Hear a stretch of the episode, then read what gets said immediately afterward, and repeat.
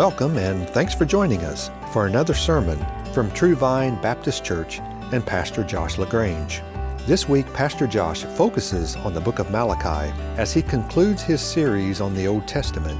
You can join us by turning in your Bibles to the book of Malachi as Pastor Josh delivers his sermon titled Half Hearted Worship.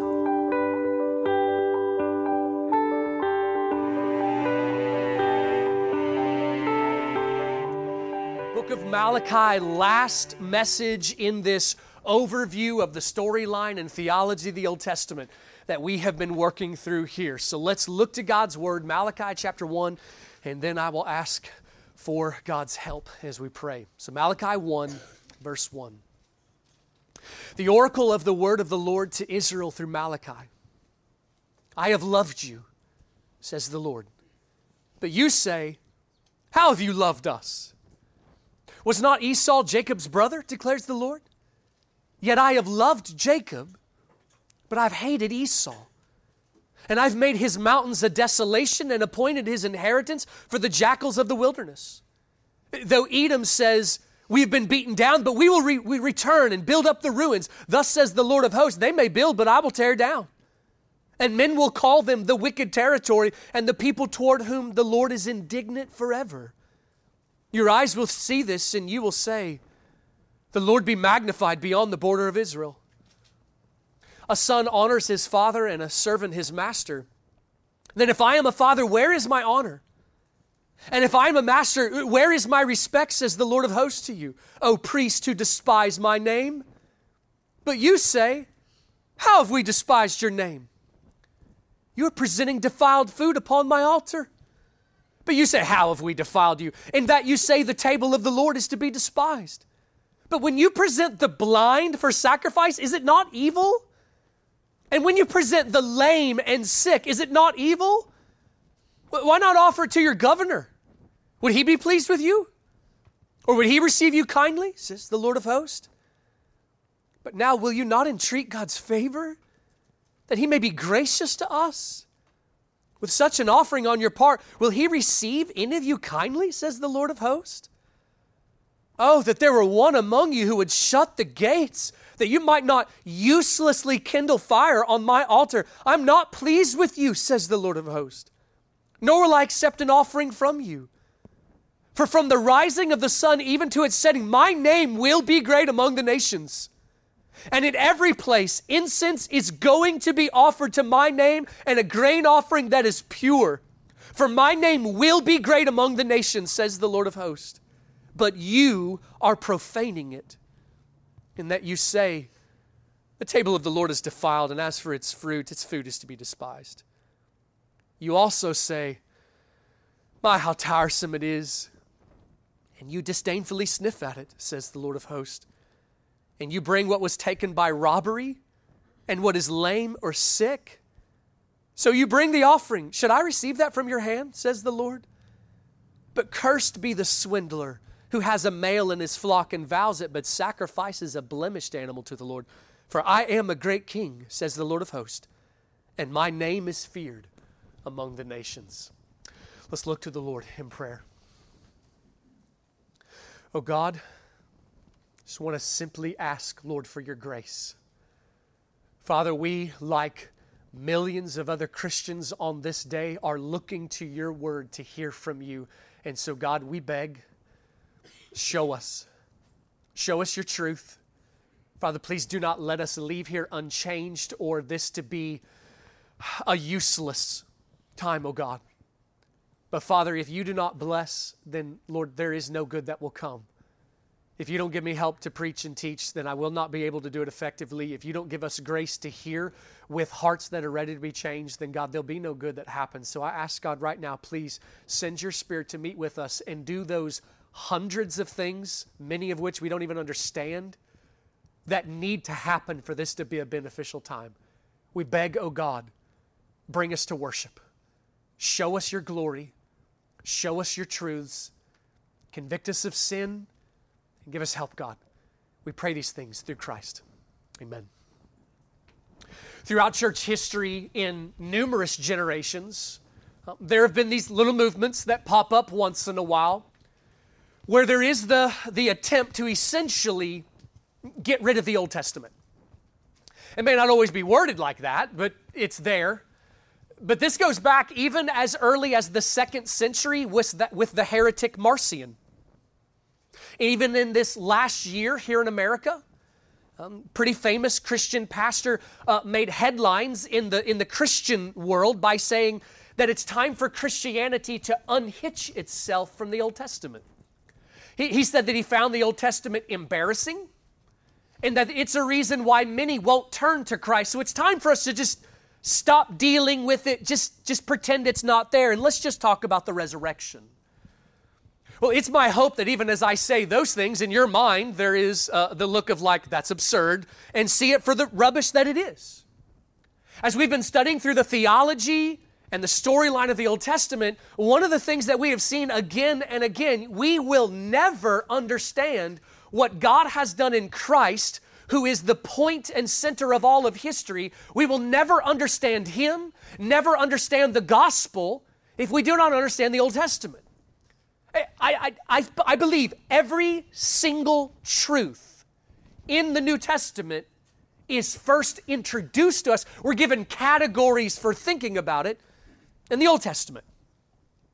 Even the meaning of life itself and the point for which this universe was created.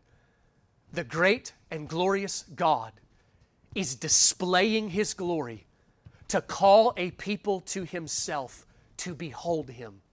We will love him and adore him throughout eternity as a people, as only a people who have been saved from hell can do. The glorious God is displaying his glory by saving a people for himself through his Son, Jesus Christ. This is the point of history. This is what God is doing in the world. And we see those things laid out for us in the Old Testament. And today we finish up our overview study through it. To do that, we're going to look at God's final word to his covenant people in the Old Testament scriptures before he would go silent for a long season of time. So, what is the last thing God would say to his people? What is the last message that he would preach as part of the Old Testament scriptures before then there would be silence until the coming of Christ? Well, that last message is the book of Malachi. Uh, to kind of maybe help you see where it fits in the timeline here, the book of Malachi was written roughly 30 years after Nehemiah's work, which we spent some time talking about last week. We're going to spend time looking at the message of Malachi, and then, kind of at the very end, we'll talk just a little bit about how what we've seen, and then even the book of Malachi sets up the New Testament, the new covenant coming in Christ. As I spent time with Malachi this week, it amazed me how perfect of a conclusion it is to the Old Testament. I mean, yeah, of course, this is the sovereign God. He's infinitely wise. We would expect it to be the perfect conclusion. But when you read it, it is astounding how it gets to the bottom. We've been following all this storyline, we've been seeing all of these problems. The book of Malachi takes us down into the mines to see the bottom of the problems that Israel was having in their covenant relationship with their God. Book of Malachi addresses these. So, let's spend some time working through it. Now, we're going to get to some points. So, you note takers who like really have to have some structure and things, we're going to we're going to get to some of that. We'll have some points, but first we're going to talk a little bit about an overview of just sort of what's in the book and, and the main tone of it. So, where we are in the storyline of Israel's history, the two kingdoms of Israel have fallen. Exile, God's brought them back into the land. Last week we spent time with Ezra and Nehemiah and the restoration of Jerusalem, the building of the temple, the building of the walls, and such. And at the end of this, they find themselves once again in their land. Covenant people, in a covenant land, called to live under God's rule, and if they would, there would be God's blessing. But what the people find themselves in is a situation of rebuilding, but they are nowhere near their former glory. And they are light years from the glory that God has said will be. As you read through the prophets and God describes this kingdom to come, life inches forward in a disappointing kind of fashion. Ezra and Nehemiah led the people to repentance and to spiritual health. But once they passed, you know, similar to the days of Joshua, once his influence passed, the slow fade of drifting from God occurs. The same thing happens after Ezra and Nehemiah, and we are right back where we have been so many other times. Like, like it, it, logically thinking about all this, we would think, after all that they've seen, man, finally, finally, there ought to be a, a glorious thriving of spiritual life, of living unto God, being like, we don't want to do what our fathers did. But sin is not logical. The corruption in your heart and my heart, it's not logical. We want stupid things. We want things that don't make sense. And so the book of Malachi is a call to reformation. It's a call to re- reformation and repentance. There was religion among the people, and in fact, there is an important point to know here. We have had a step forward that's happened in many of the prophets during and after the exile, one of the things that God kept saying was, I'm bringing about the day when you will no longer call on Baals and Asherahs and Milcoms. You will no longer look to idols. And of course, the ultimate end of that is the, is the final kingdom to come. But there is a way that there was some partial fulfillment, even in an earthly sense, that's here. After Israel came back from exile and back into the land, it does appear no more foreign idols. Like that part's done. So that's a that's a big step forward. No more Baals, no more Ashers, no more Milcoms. They adopted the Lord, Yahweh, as their God. But even that does not guarantee that worship will be genuine. Can I apply that to us real quickly? You need to attach yourself to a church family that teaches truth, that leads in a way of truth but never think that just because you are attached to a church that is right, that it's a guarantee that your heart is right. The people put off idols and adopted the Lord as their God, but their religion was an empty one. Largely. That's one of the things that the book of Malachi will address that there is a remnant. It's another one of the Old Testament themes. We didn't get to cover everything. It's another theme you can kind of trace starting in Genesis 4 and working your way even through the New Testament. God always has a remnant. God always brings a people to himself that he delights in and is pleased with. And here God has a remnant, but largely the bulk of the people lived, well, what Jesus said in Matthew chapter 15 when he said, You hypocrites, rightly did Isaiah prophesy of you this people honors me with their lips, but their heart is far away from me. But in vain do they worship me, teaching as doctrines the precepts of men. And the book of Malachi addresses this scenario. It addresses this circumstance of a people who call themselves religion, a people who have attached themselves to religion, but their hearts are far from God. So try to imagine this. Let's pretend that you had a friend who was going to church. But this friend, they were going to church, but you thought it was pretty obvious they're not being authentic. They're not really walking with God. They're just kind of going through the motions, and their lives show evidence of false religion in their hearts. And so let's say that you ask your friend to meet for coffee, you sat down, and you did a loving thing. Now, for some of you, this may not sound polite, but I am going to tell you this is what the Bible calls us to in a loving and humble kind of way. You sat down with your friend and you said, I wanted to meet with you today because I think, I mean, I'm, I'm trying to be real gracious about this, but I, I, think that you're not really walking with God. I, I think that you're just playing a game, going through the motions, and your heart is not wholly devoted to the Lord. I think you're practicing false religion. Now, how's that conversation going to go? Well, sometimes, sometimes the Holy Spirit prepares people for a moment like that. The general human response is that your friend is probably going to get defensive. Probably going to start going like, "What do you mean? Well, why do you think I'm practicing false religion? I think you're practicing false religion. Like, why, why, why doing this? Well, well, in the book of Malachi, God has a number of imaginary conversations with the people of Israel, where He brings a charge against them about their empty religion, and He anticipates their defensive objections. God actually exposes their secret inner thoughts and says, This is what you're really thinking when I say this.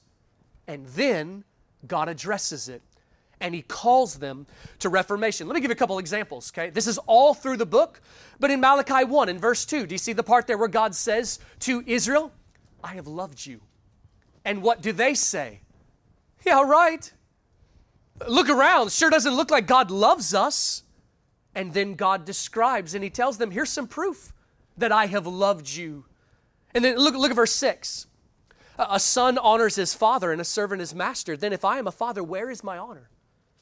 And if I am a master, where is my respect? Says the Lord of hosts to you, O priest who despise my name. All right, he's brought a charge.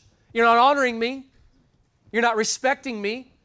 And even the priests despise my name. Well, what do they say to that? But you say, How have we despised your name? And then he brings forth evidence. Does that make sense? Kind of what's happening here. God brings charges, he anticipates the, the defensive objection, and then he corrects their thinking. God, who knows, knows your thoughts better than you know your thoughts. You, know, it is a reality. We have thoughts that go on in our hearts that we don't clearly understand the thought is there. We have some thoughts that go on in our hearts. It's only after we've clarified them that we can kind of look back and be like, yeah, that was going on, but I never really realized I was thinking it. There are some real deep parts of our heart. God knows the very depths of your thoughts, feelings better than you do, and God exposes them.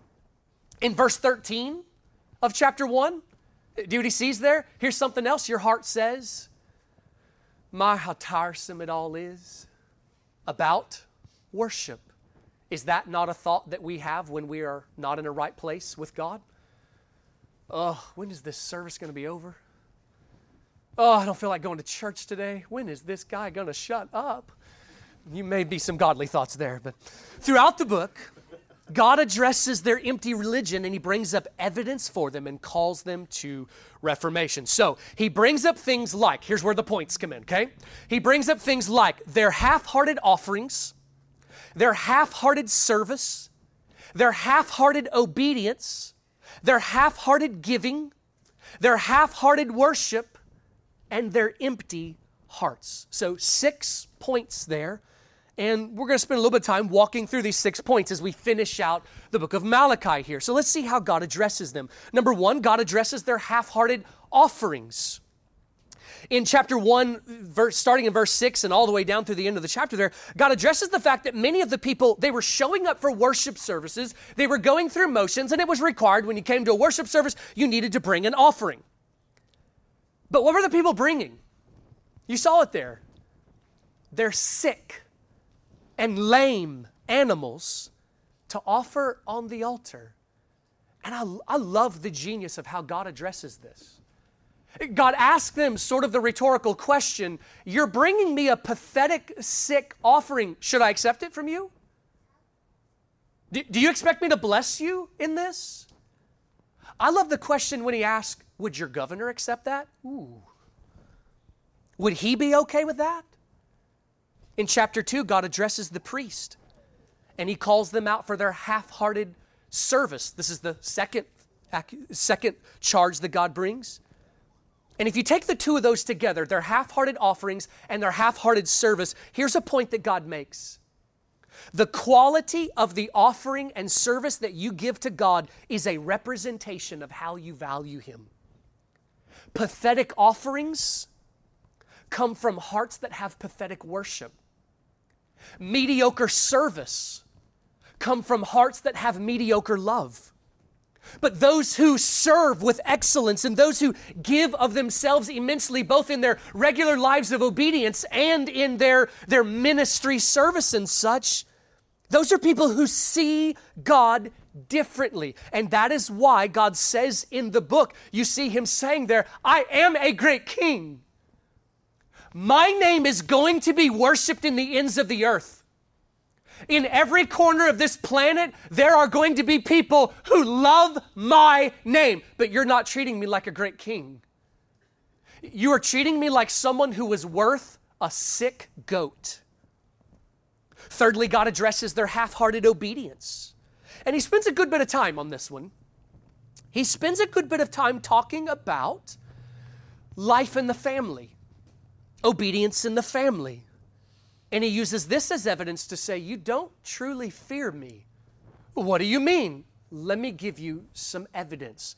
In, um, in chapter 2, if you kind of just sort of look through there, you might even have a subheading starting at verse 10 that talks about sin in the family. In verses 10 through 12, he addresses who they were marrying. He then, in throughout the passage, he gets down into um, how they were raising their kids. He gets into the aspect of divorce. Uh, to read one section here to kind of get a, a sense for it, start in verse 13 with me. And look what he says here.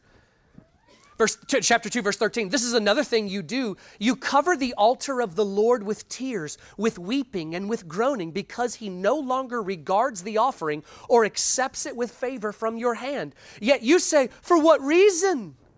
Now he's going to tell them why I don't accept your worship, why I'm not answering your prayers. Because the Lord has been a witness between you and the wife of your youth, against whom you have dealt treacherously, though she is your companion and your wife by covenant. But not one has done so who has a remnant of the Spirit. And what did that one do while he was seeking a godly offspring?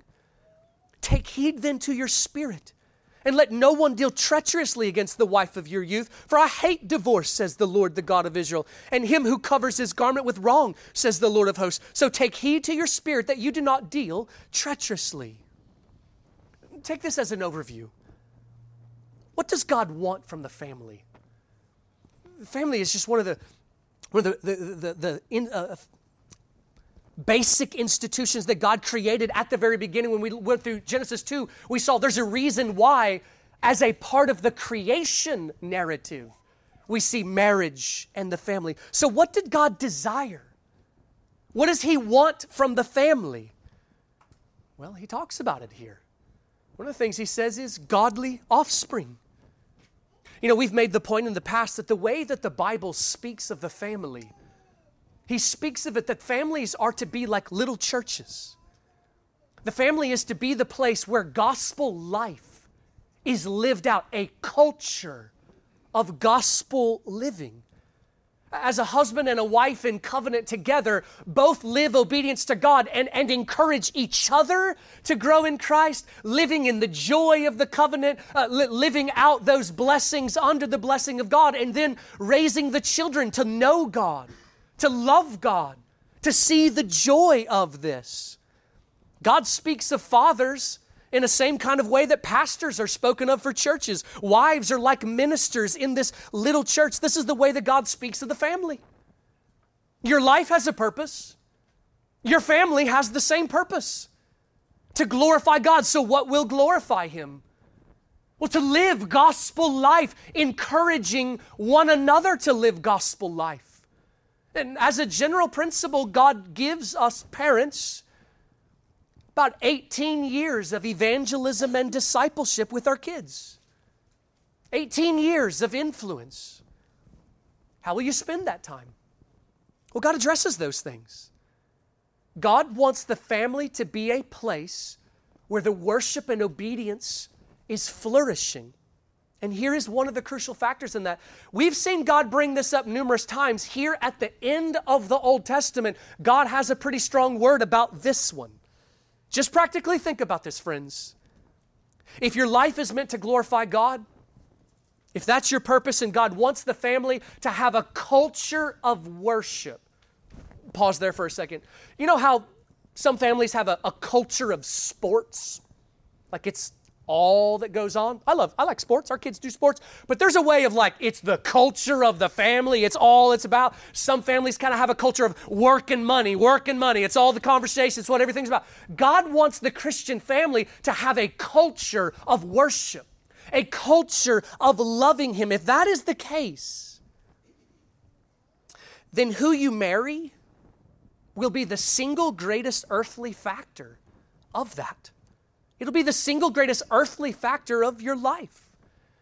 And that's why Scripture is very clear, Old Testament and New Testament, that God says, My people are to marry someone who is a part of my people. Followers of Christ are to marry followers of Christ. Now, the Bible addresses the circumstance of what happens if a Christian is married to a non Christian. Bible holds out a great deal of hope. Bible says that the Christian who is in that situation is to live so beautifully, to live in such a way that shows Christ, to be so wonderful. Subpoint here, being married to a Christian should be a great thing, okay? It should be a joy, okay? Someone who is following after Christ and being conformed to the image and the character of Christ, that should be a joyful thing, okay? Being a difficult spouse, that's that's not following after the character of Christ. So being a Christian should be a joyful thing for your husband or your wife. And scripture says that you should live in such a way, making it a, a, great mission of your life to try to draw your spouse to trust in Christ. But when you have the choice, God's command is do not marry someone who is not converted and following Christ. So there's a word to singles, you who are not yet married. And also, as we think about it, you know, there's no command in the Bible that forbids the dating of unbelievers. You know, but we do have to be kind of honest about that. There's danger. There's a danger that is there. There's the danger that dating unbelievers will lead to the marrying of an unbeliever. And sometimes God works this out in His kindness. We, we do uh, know um, believers who, who do effectively lead their spouses to Christ. It happens. And it does happen that sometimes the unbelieving boyfriend or girlfriend does come to faith in Christ. It doesn't always work out that way, though. It's one of the things I always feel the need to, to kind of say and confess is my wife and I talk about this a fair amount with youth and things, and we're on the same page. I've got her permission, so I'm not going to get slapped after this or anything, okay? I started dating my wife before she had turned to Christ. I am very thankful for the kindness of God that she turned to Christ early in our relationship. So things worked out really well, but not because like I was being super obedient, but just because of God's kindness. But it doesn't always work out like that. And, and, and I just I just want to be real with you as I tell you this. Um, many, many times in pastoral counseling, I sit across from weeping husbands and, and weeping wives in a situation of being unequally yoked. That's, that's one of the ways the Bible talks about it. Because there is a misery that's there. There is a challenge, there is a difficulty. It's not always miserable, but it is always a challenge. Because, friends, think about it. The Christian is on a trajectory, and those who refuse Christ are on the opposite trajectory. The Christian is on the trajectory towards obedience and holiness. The one refusing Christ is on a trajectory that is going to compound sin over the course of time. And who you marry will matter a great deal in the life that you live and in whether or not your family life will please God. Thank God there's grace, there's forgiveness, there's redemption. Thank God our God is a God who takes broken situations and for the glory of His name blesses things, but to the best of our ability, we are to honor him in this. And then also, still under the same point. So, God has addressed the raising of children, God has addressed uh, who you marry, and then He also addresses this He addresses the matter of divorce. Uh, similar to our culture, here, divorce was rampant at this time, in this day, in the Israelite culture. And you know, just kind of drawing a parallel here to our, our culture that has had a strong Christian influence, and sometimes there are wrong ideas that come from that, very similar to the Israelite culture at this time. Kind of the wrong idea that because there's a strong Christian influence, that like everybody's Christian, The Israelites kind of had some of the same sort of ideas. You know, the Bible teaches church discipline, and we seek to practice it. We've noted that it has not been faithfully practiced here in our culture in a, in a large way, and it has led to some terrible things. It has led to sin taking root in churches. You know, we Christians rightly oppose corruptions of marriage like same sex marriage and such. But you know, this, the world will sometimes bring up the point you Christians have been tolerating divorce for decades.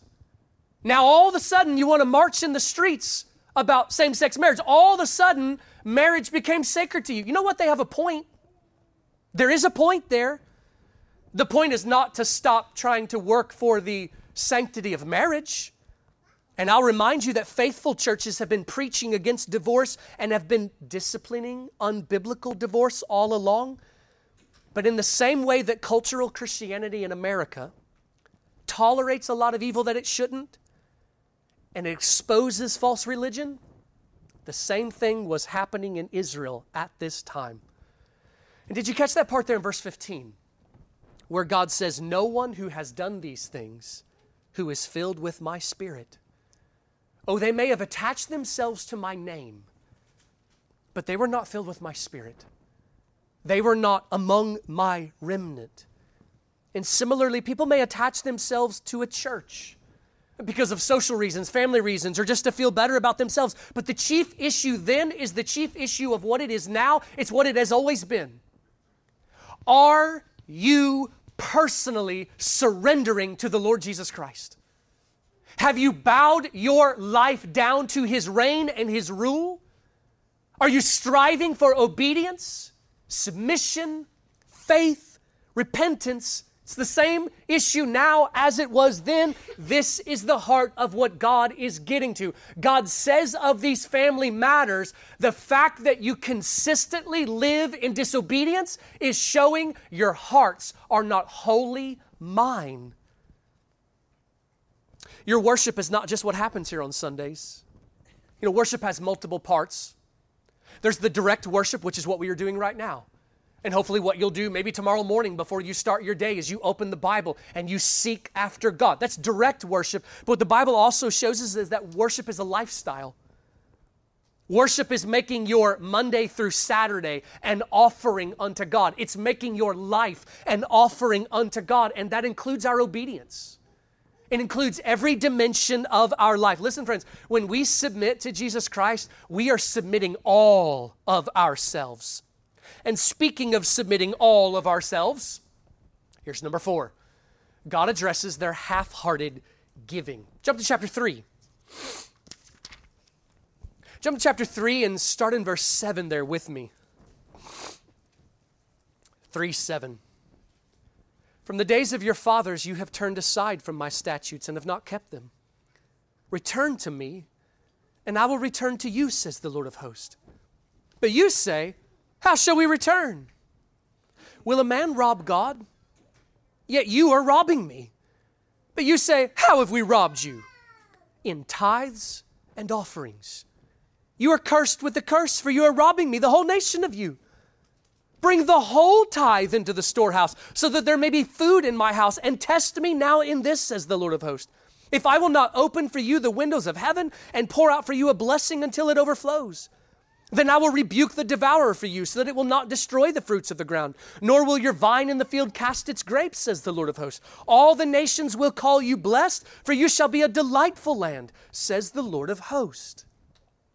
Just as God speaks demands over every part of our lives. Do you ever think about how extensive His reign and His sovereignty is?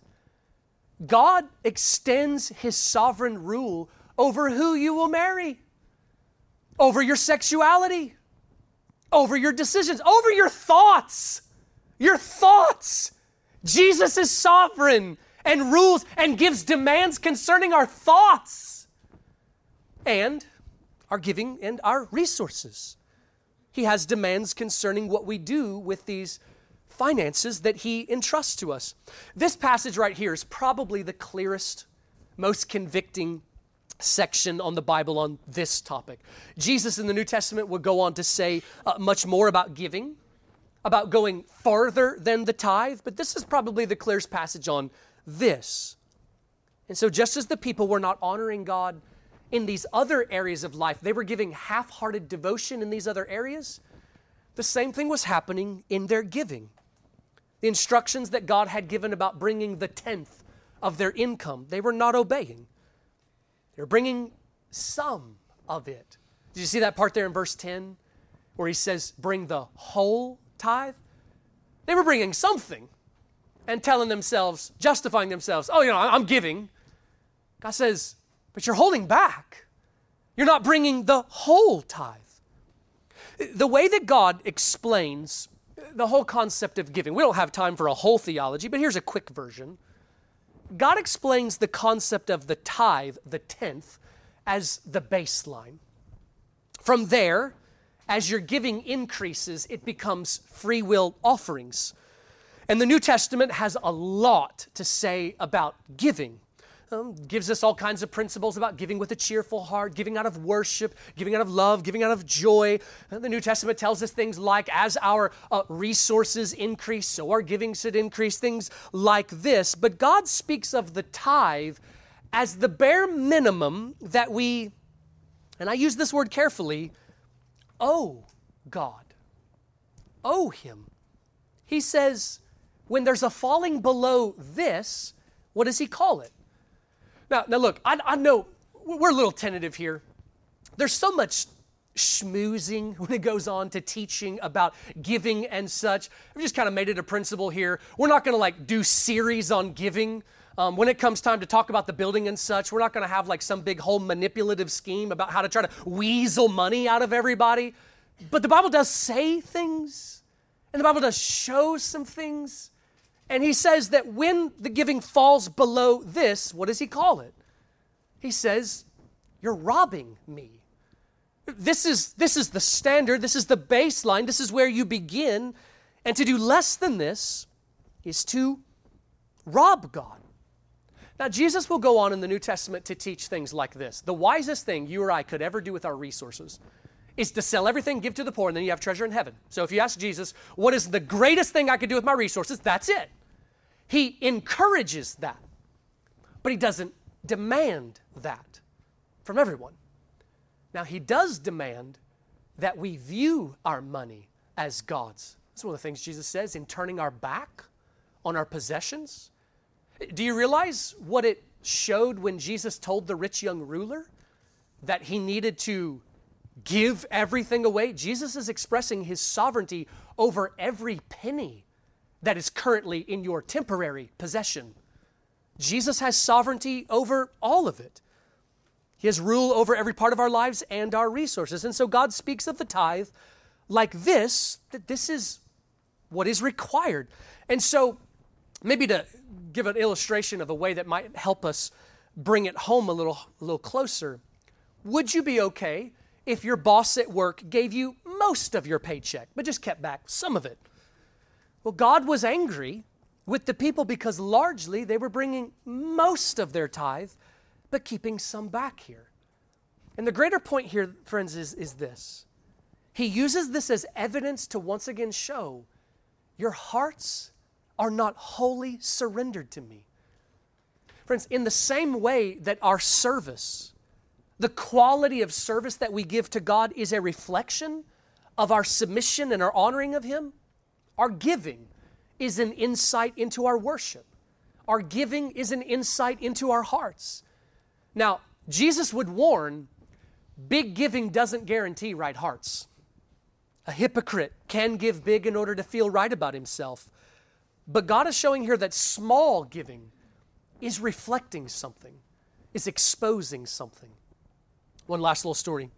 Richard Wurmbrand um, the guy that wrote the book Tortured for Christ, we've got one more copy back there on the table for free if somebody wants to take that. The guy who wrote that book uh, tells the story of Christians who were in concentration camps in Russia. They lived on rotten cabbage, moldy bread, and the spoiled food that the soldiers would no longer eat and tossed into their cells. R- Richard Wurmbrand said that the Christians would take a tenth of their best bread and give that to the sickliest among them. I don't know about you, but I read things like that and that convicts me about that kind of level of devotion, that kind of level of I will obey even unto death. Well, number five, God addresses their half hearted worship. Their half hearted worship. It's a general principle of worship, what God says there in uh, Malachi 3, verse 7. If you saw him say there, Return to me, and I will return to you. Other places in the Bible, Jeremiah 29 13 says, You will seek me and find me when you search for me with all your heart. James 4 8 says, Draw near to God, and he will draw near to you. Cleanse your hands, you sinners, and purify your hearts, you double minded. There are different ways that we worship. And we just mentioned that worship is both something that happens in a direct kind of way, like here, but also in a lifestyle. But when it comes to the direct time, a general principle of worship is we seek God. We are searching for God. We want His truth. We want to know Him. We want to see His glory. We want to be close to Him. But empty religion feigns drawing near to God, it pretends it. But the reality is the heart is empty. The heart is devoid of a true desire for God. The Israelites were engaging in religion, but with hearts that did not desire and yearn for God. Empty religion does not long for Him. It simply goes through the actions. And at the end of Old Testament history here, he is calling out the emptiness of their worship. Oh, they're going through motions. And, and did you see now? There's a step forward here, it seems. They're adhering to more of the specific commands. But did you see that part there in chapter 1 when God says, I'd love it if somebody closed the gates? Stop burning the fire on the altars because your worship is not pleasing to me. If our hearts are not right, God is not pleased with the actions. We are to engage the heart. And then, lastly, number six, God addresses their empty hearts. In chapter 3, verses 13 and 14, he gets into some of this. Verse 14, you have said it's vain to serve God. That's some of their deepest thoughts. Maybe they've never even vocalized those thoughts. Maybe they've never even said it out loud, but they've said it deep down. It's vain to worship God. What profit is it that we've kept His charge? Do you see how they kind of see themselves as a victim? Here, I've served God. What do I got to show for it? And what does God address? You haven't served me. You've pretended to serve me. Oh, you've showed up at the temple, but you have never one day in your life totally surrendered to me. You have hearts that think big thoughts about earthly things, but you think small thoughts about me. He says, You've done some religion, but you have not feared me as the great king. I do not accept your pathetic worship from your empty hearts. I am a great king, and my name will be revered to the ends of the earth. But Israel saw him as small, as small. At the end of the Old Testament, what kind of spiritual condition are the people in? They didn't care. There was spiritual apathy, there was numbness of heart investing in the things of the earth and disregarding the things of God. They did not see him as a great king, they saw him as someone so insignificant. I got to bring an offering. Son, go, go grab the limping goat. That'll be fine. They saw him so low, and their lives revealed it. The book of Malachi ends the Old Testament on a bit of a depressing note, there's hope that's given, but there's also a warning of judgment. To finish out this section, look at the first part of chapter 3, and then we're going to read chapter 4 together as well. Look at the first part of chapter 3. Behold, I am going to send my messenger, and he will clear the way before me. That messenger, by the way, would be John the Baptist. And the Lord whom you seek will suddenly come to his temple. And the messenger of the covenant in whom you delight, behold, he is coming, says the Lord of hosts. But who can endure the day of his coming? And who can stand when he appears? For he will he is like a refiner's fire and like fuller's soap. Refiner's fire purifies. A fuller's soap is meant to cleanse. Verse 3 He will sit as a smelter and purifier of silver, and he will purify the sons of Levi. I believe that's a reference to us Christians in the new covenant as priests unto God and refine them like gold and silver so that they may present to the Lord offerings in righteousness. God is saying, The day's coming when I send my one, he will purify, he will cleanse, and I will get righteous offerings as I'm worthy of. I will get worship that I am worthy of. Verse 4 Then the offering of Judah and Jerusalem will be pleasing to the Lord as in the days of old and as in former years. Jump to chapter 4. Verse 1 For behold, the day is coming, burning like a furnace, and all the arrogant and every evildoer will be chaff. And the day that is coming will set them ablaze, says the Lord of hosts, so that it will leave them neither root nor branch. But for you who fear my name, the Sun of Righteousness will rise with healing in its wings, and you will go forth and skip about like calves from the stall. You will tread down the wicked for they will be ashes under the soles of your feet on the day which I am preparing, says the Lord of hosts. Remember the law of Moses, my servant, even the statutes and ordinances which I commanded him in Horeb for all Israel. Behold, I am going to send you Elijah the prophet before the coming of the great and terrible day of the Lord. He will restore the hearts of the fathers to their children and the hearts of the children to their fathers, so that I will not come and smite the land with a curse. Friends, at that moment, the prophets went silent. A lot of significant things happened in the next season. This next season of after the close of the Old Testament scriptures and before the New Testament. We call it sometimes the intertestamental period. Persia would be conquered by Alexander the Great in 333 BC, so about 103 years after this moment. Then Rome would gain rule in 63 BC under Pompey. But the most significant thing is what didn't happen. For 400 years, no prophet spoke. Friends, think about the significance of that. Since the days of Moses, more than a thousand years before the end of Malachi, there has been prophet after prophet. There have been hundreds of them. God kept sending prophets to announce the coming restoration, calling the people to repent, and speaking of the one who was to come. But at this moment, the radio waves from heaven, nothing. Silence. But then, after 400 long years, that silence would be broken by an angel appearing in the temple. And then another angel appearing to a virgin. And then there would be the cries of a baby boy who would ring out. I'm not yet talking about Jesus. Before Jesus, John the Baptist would come. When it says, I'm sending my messenger to prepare the way before me, Jesus says, That's John.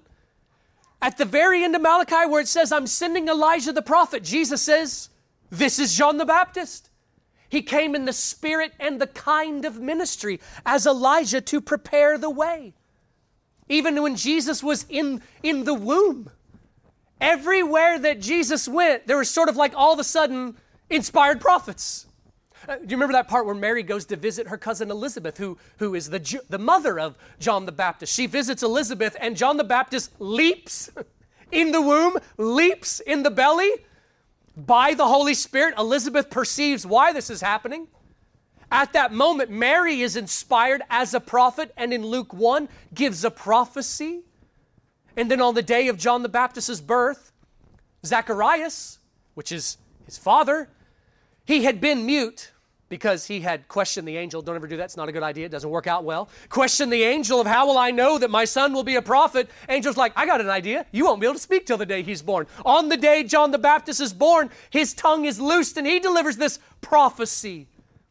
Jesus is born, and on that night, sh- the angels appear to shepherds out in the field, telling them to go and announce. Jesus is brought to the temple to be dedicated to the Lord, and you've got these people who spontaneously get filled with the Holy Spirit, inspired to prophesy. Friends, think about this. For four centuries, there has been no prophet, nothing but silence. Now, everywhere Jesus is, prophet, prophet, prophet, they're all speaking up. Angels are appearing. This is a new age. Something is happening here. Something that is the fulfillment of all that the Old Testament has been heralding. And they're all saying the same thing He's here. Remember the wise men or the magi who come to visit Jesus in Bethlehem? Guess where those magi came from? Many scholars are convinced, I'm absolutely convinced, I don't think there's any question about it. These magi were descended from the spiritual wise men we talked about in the book of Daniel under Nebuchadnezzar. In the Greek Old Testament, they are called magi. Then we come to the New Testament, they are called magi. So, in some ways that we don't have full answers on and we take some guesses and things, these magi understood that the king had come.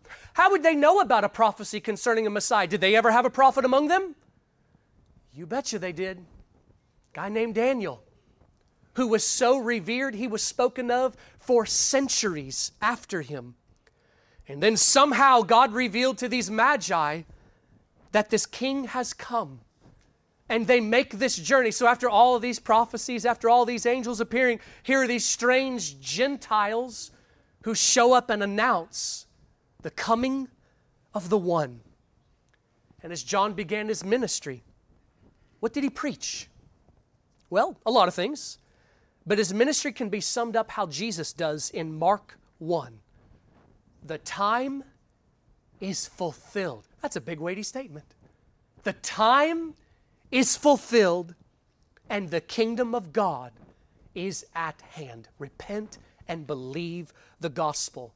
I'm going to suggest you don't understand that unless you understand the Old Testament. Another way of saying that the kingdom that God promised, the kingdom that we ruined, the kingdom that God promised to redeem, the kingdom we could not get right in the past, but God kept promising one day it is coming in perfection. It's here, it's now, and it's in Christ. Jesus, who is the Son of David, has come to take his rightful seat on the throne over Israel. But all the prophets declared this as well. This king who would rule over Israel, all the nations will come to him. Abraham will be the father of a multitude of nations, and the coming Messiah will hold the governments of the world on his shoulders. This king will rule the earth. In Daniel, we talked about that vision that Nebuchadnezzar had, that dream of the statue. There's one more part we didn't talk about. God also revealed this little section about a stone that began in the Roman days, the days of the iron and the clay, the stone that would one day grow into a mountain that encompassed the entirety of the earth. And the kingdom of God prevailed over all of the earth. This Messiah would come, sit on the throne, and rule over the cosmos. You may enter this kingdom, but you do not enter this kingdom by merely attaching yourself to some religion, attaching yourself to a church. This kingdom that King Jesus is reigning over, you enter by faith and repentance. You enter by seeing him and believing that he is the one the prophets foretold. He is who he says he is. He is Lord. He is Savior. He is the only hope that you have of eternal life. And whenever you take your trust out of whatever you have it in, earthly speaking, taking trust out of yourself, stop trusting in your ability to be right with God. Stop trusting in your money to satisfy you. Stop trusting in your church attendance to make you right with God. And you place your trust completely resting in Jesus Christ and call out to Him. The Bible says you will be saved and you will enter this kingdom. You don't get to see it and drink fully of it yet. but you are as part of it as anyone in history has been. This kingdom of God that will one day reign over the earth. The Lord Jesus Christ, He is the one it is all about. All of the Old Testament and all of the prophets have been pointing to Him, and it is all fulfilled in Him. Look to Christ, and you will have eternal life. Let's close in prayer. Oh, Father, what can we say after seeing what we've seen? Hallowed be your name. Your name be glorified to the ends of the earth. We as a people exalt you and worship you now, and it is our cry and plea, O God, that you will magnify your name to the ends of the earth. Make your gospel to be known. Raise up laborers to go with the message of Christ. And even from here, O God, we pray, send out workers into the harvest fields. We love you, God. Ask for your blessing as we leave, and we pray these things through Christ. Amen. God bless you. Thanks for listening, and we hope you enjoyed Pastor Josh LaGrange's sermon titled Half Hearted Worship. Tune in again next week as we continue through God's Word at True Vine Baptist Church. We also invite you to like our Facebook page, follow us on Twitter at TrueVineIND, or visit our website at true-vine-baptist.org.